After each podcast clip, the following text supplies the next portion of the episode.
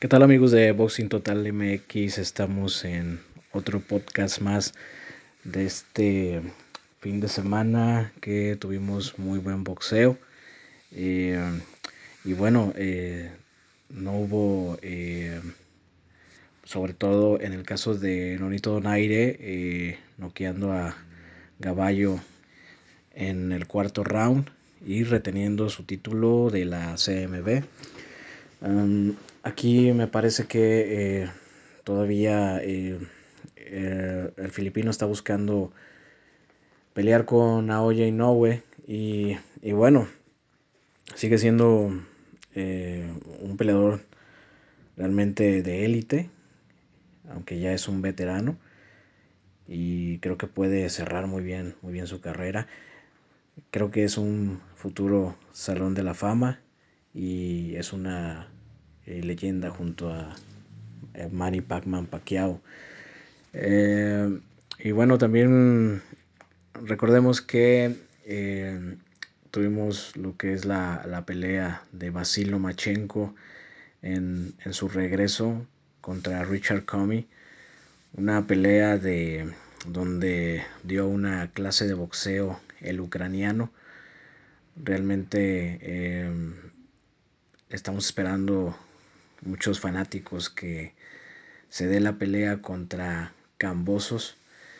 Y, bueno, la, la, división de los, de los ligeros sigue siendo una de las más importantes actualmente, donde tenemos los nombres que ya hemos mencionado como eh, Cambosos, eh, Teófimo López sigue, sigue ahí, eh, pero él ya planea subir en lo, a, los, a lo que es el superligero. Eh, está el Pitbull Cruz, que muy probablemente se dé una pelea contra Ryan García y sí se ve más próxima porque pues es una pelea donde ambos tienen, tienen de alguna manera muchos fanáticos y es una pelea que puede generar más dinero a que si peleara eh, con algún otro como Devin Henny, que es un muy buen boxeador, pero no tiene esa proyección que tiene Ryan García.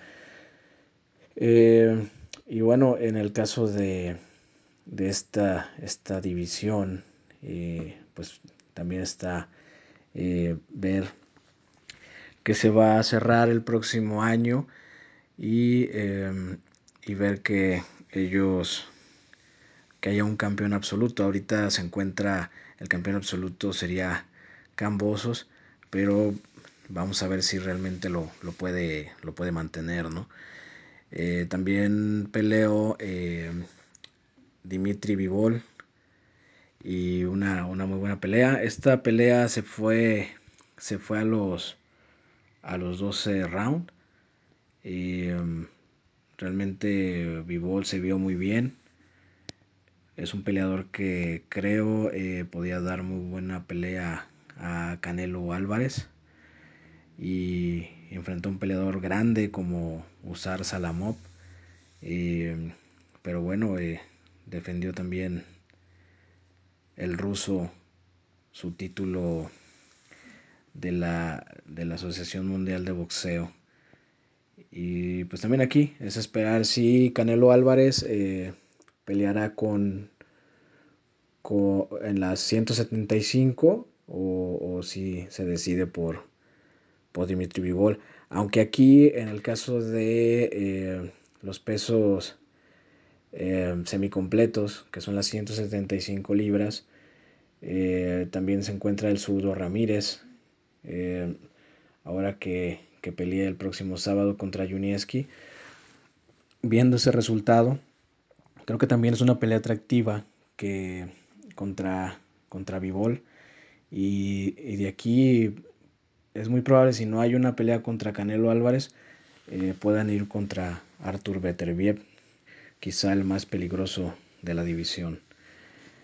Y bueno, también eh, eh, una cosa que, que podemos, podemos checar el, el día de, de sábado, la pelea de, de Chris Alighieri contra Conor Ben, una muy buena pelea eh, en la que fue noqueado Chris Alighieri, un muy buen knockout eh, por parte de, de Conor, de Conor Ben. También aquí, pues Chris Alighieri, lo, yo creo que lo, lo recordamos mucho por haber derrotado a Ruslan Probovnikov. Pero, pero bueno, eh, tuvo su pelea contra, contra Conor Ben. No le, no le fue bien. Fue derrotado también en el cuarto episodio. Y Conor Ben se, se mantiene se mantiene invicto en los, en los welter, ¿no? También la división de los welter se pone muy buena. Eh, pues tenemos todavía Terrence Crawford, a Pence Jr., eh, un muy buen boxeador eh, al que acabo de mencionar como Conor Bent y pues también es muy probablemente que se, que se le dé la, la oportunidad. Pero los welter eh, también siguen siendo, pues también tenemos al, al campeón Jordanis Ugas y, y esta eh, se puede poner muy interesante como, como los pesos ligeros. Y bueno, pues estamos eh, aquí analizando estas peleas de, del fin de semana. Y pues si vienen más, la próxima semana las estaremos, las estaremos comentando. Y seguimos aquí en el podcast. Hasta pronto.